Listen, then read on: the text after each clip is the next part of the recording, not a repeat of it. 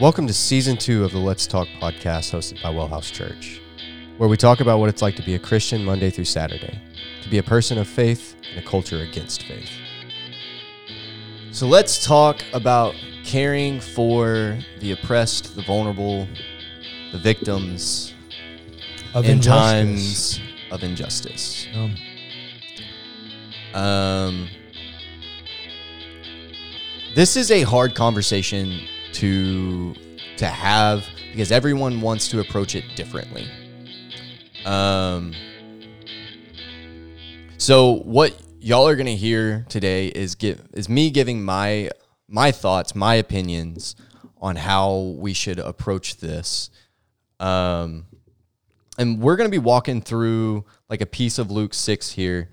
Um, and it's interesting to me because if, when we look at Luke 6, um, starting in verse 12, is where Jesus calls the apostles or chooses the apostles, right? And he starts there.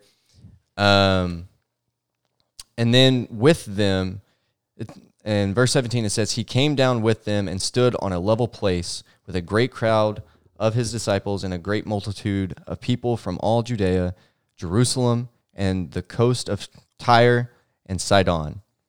They had come to hear him and to be healed of their diseases. And those who were troubled with unclean spirits were cured, and all in the crowd were trying to touch him, for power came out from him and healed all of them.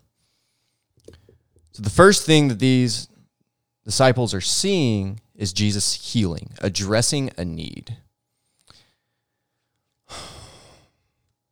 The victims of injustice, the victims of oppression. The first step in caring for them is addressing the need. Sitting with them, doing the thing that they need you to do. Whatever that is, whatever that looks like.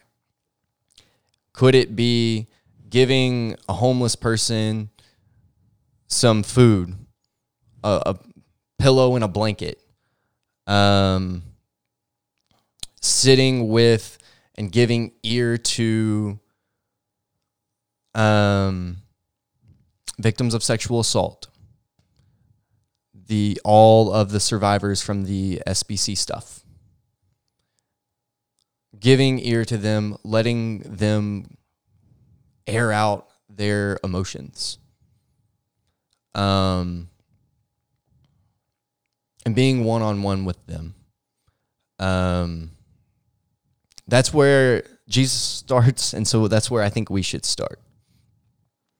I think I don't disagree with you. I Mhm. would like to offer one caveat. Uh, I only bring it up because it's not stated in the text, Mm. and you did bring it up. I just want to name it. Um, the first step in actually meeting a need is being able to and having the humility to listen to what their need is. Oh yeah, absolutely.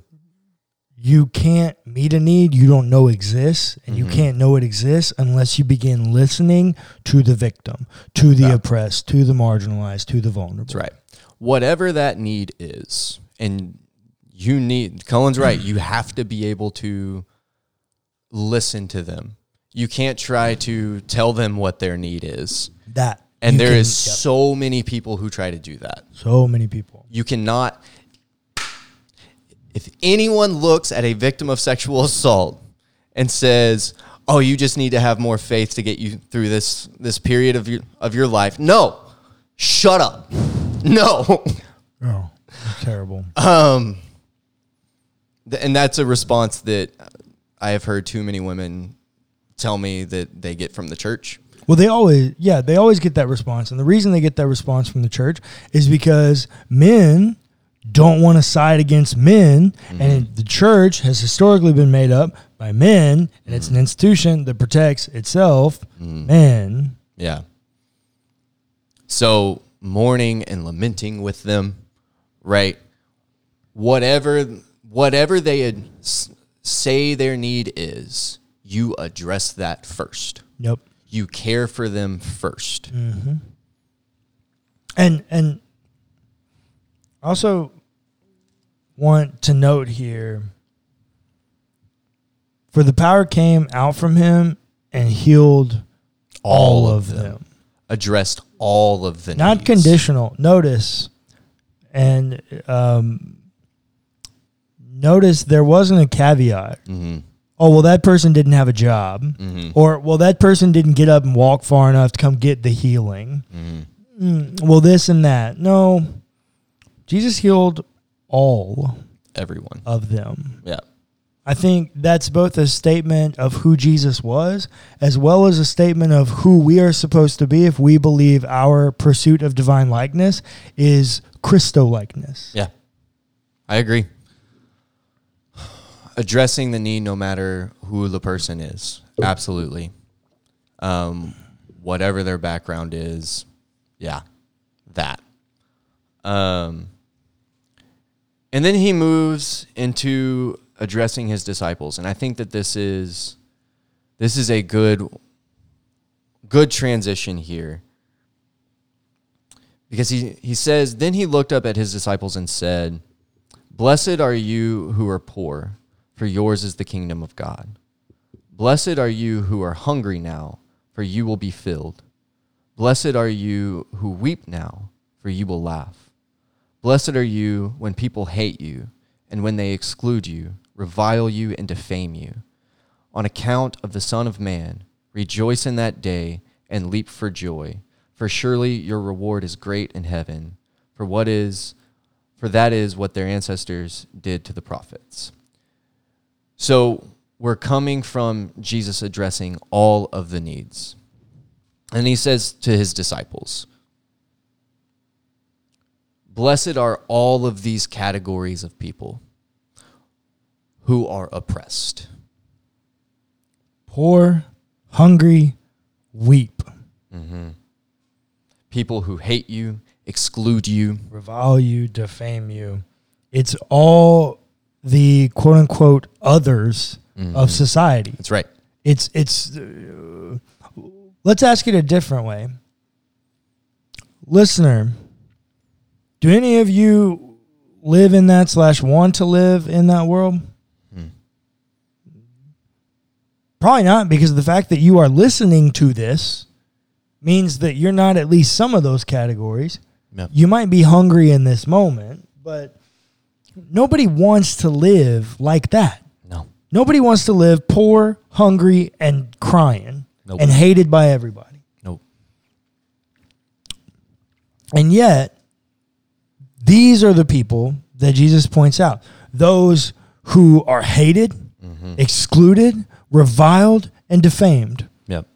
I can think of a whole lot of people that the church has done that to. Oh yeah. A whole lot of categorical people, a whole lot of individual people. Mm-hmm. So, The church. Hmm. Never mind. yeah, they. I'm not- Jesus goes right in to address the vulnerable. That's right. the marginalized, those others in society, the ones that we're currently seeing excluded from any category of heck anything. Yeah. Those are the ones that Jesus is talking to. That's right. After he addresses their need, he turns to them and gives them words of encouragement. Yeah. I am with you. I stand with you, and you are blessed. You are loved. You are cared for. And he gives this this beautiful piece right here to wrap up the blessings. Rejoice in that day and leap for joy, for surely your reward is great in heaven, for that is what their ancestors did to the prophets. I know that you are hurting. I know that you feel beaten down. I know you feel whatever. And this is the other thing that I love. He doesn't try to tell anyone how he fe- how they feel. Nope. He gives general categories of this might be how you are oppressed, but he never tries to tell them what they should feel or how they sh- or how they feel, right? Yeah. He just says, rejoice and leap for joy because your reward is great in heaven. Your reward is in life with me forever in eternity. Your reward is in hope. Yeah. Hope for tomorrow. Hope for better things. Hope that I can take this healing that I've experienced and grow and produce and be better. Hope for a spiritual reality. Hope for an, e- an earthly reality that's farther than next week. Yeah. Because I don't have to live with this thing anymore that's been dragging me down. His message is a message of hope. Mm-hmm. And that hope is not only a spiritual reality, I think it's often forgotten that that's a spiritual reality because we heard it before we got healed. Yeah. Or we heard it and we didn't get healed right before. So we missed the truth that I was just healed. Yeah. And he's talking to me. Yeah. Blessed hmm. are you Yeah, who are blessed poor. are blessed you. are you who are hungry. Blessed are right. you who are reviled, defamed. Yeah. You who I just healed. So that message, rejoice, is a message of hope That's right. far greater or far more than only the spiritual reality of that hope. Sure. So that that is one thing that I will point out directly. Because this is something that I've heard from lots of people who are oppressed, namely survivors of sexual assault. Don't tell me how I should feel. Don't tell me that I feel broken, that I feel dirty. Because I may not. Don't tell me that. Yeah, freaking Republicans. Don't tell me how I should feel. Give me, like you said, a message of hope. Yeah. Tell me that everything is okay. Give me a reason to live tomorrow. That's right. Hope. And then he turns. Yeah. Before you go to the turn, I want to make a note here. You've all heard this before. If you've been around church for very long, you've heard these words before. You have not heard them structured exactly like this, probably, and you haven't heard the second part that Clayton's about to do. Because this is this this is the Beatitudes. Yeah. This is the Sermon on the Mount Yeah. from Matthew chapter 5. And all of these same people, all of these same categories are laid out here, but there's some other ones that are also included over there. And the the beauty of the beauty of the gospels and the beauty of the Bible and the variety that it has, the diversity that it has, is that some of these same stories can be retold three or four different times and have a different spin, a different truth, a different gleaning. And this one, excuse me, the Sermon on the Mount is an amazing passage. Hmm. It is one of the most famous sermons in all of Scripture. And it's great that it starts with the Beatitudes. Yeah. Blessed are the poor, blessed are the meek, blessed are the peacemakers, blessed are all these things Yeah. because that's the first real speech that Jesus gives in the book of Matthew. But Matthew is specifically given over to one premise in that book to show you that Jesus is the new Moses. Yeah. And so Jesus stands up on the side of a mountain. Every important Moses with Jesus in the Gospel of Matthew happens on the side of a mountain or on top of a mountain. Every important mo- thing that happened with Moses happens on top of a mountain. Yeah. So the very first thing that Matthew wants to remind you about this new Moses is that he cares for the vulnerable. Hmm. It's not about power and oppression. Yeah. Luke is doing the same thing, Hmm. but he's doing it in a, a markedly different way. Yeah. So the turn that Jesus makes here after he gives a message of hope to the oppressed is this. But woe to you who are rich, for you have received your consolation. Woe to you who are full now, for you will be hungry. Woe to you for woe to you who are laughing now, for you will mourn and weep. Woe to you when all speak well of you, for that is what their ancestors did to the false prophets.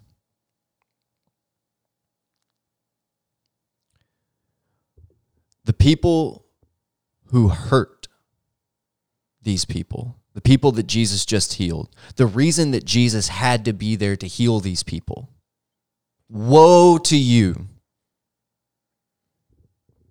He then addresses directly the oppressors, the problem. He cares, meets the need, offers words of encouragement and hope.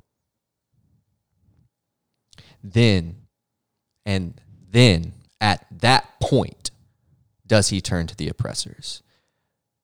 There is so many things about this that we we radical liberals miss here. like we so badly want to jump on the ass of these oppressors that we forget the intention of what we're doing it for.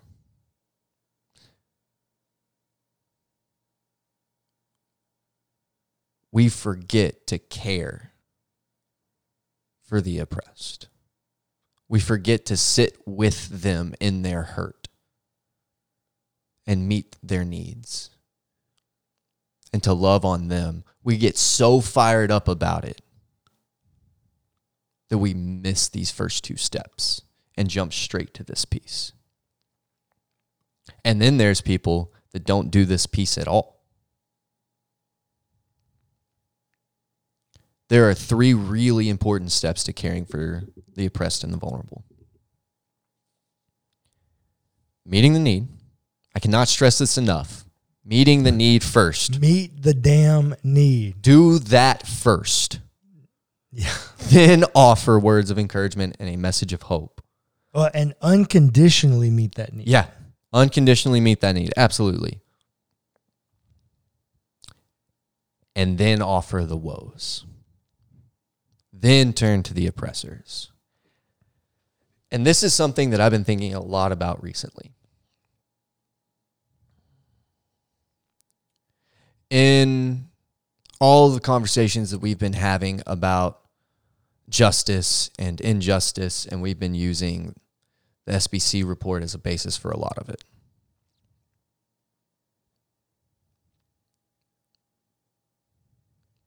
Before we jump to just ripping down the SBC,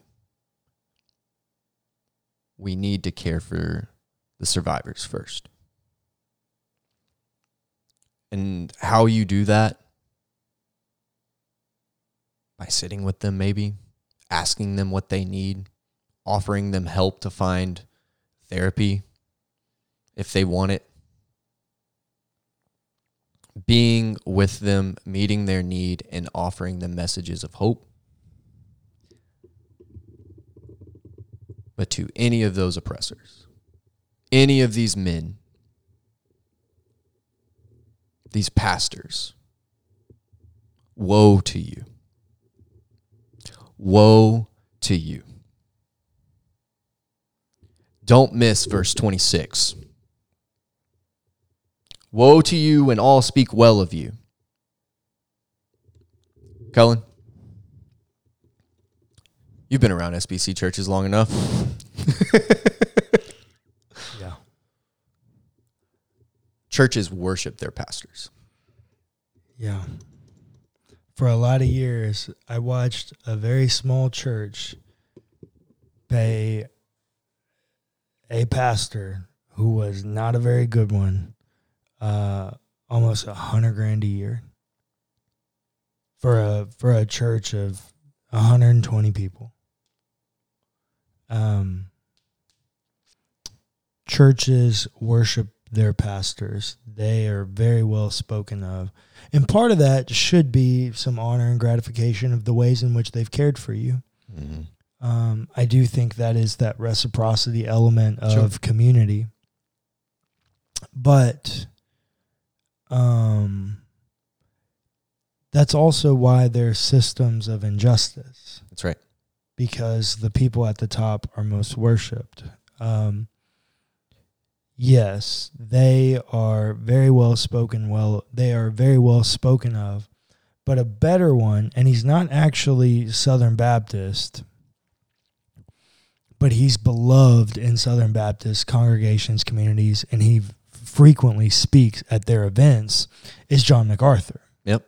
John MacArthur, it's now been reported that he has had three different pedophiles Mhm. on his church staff that he protected.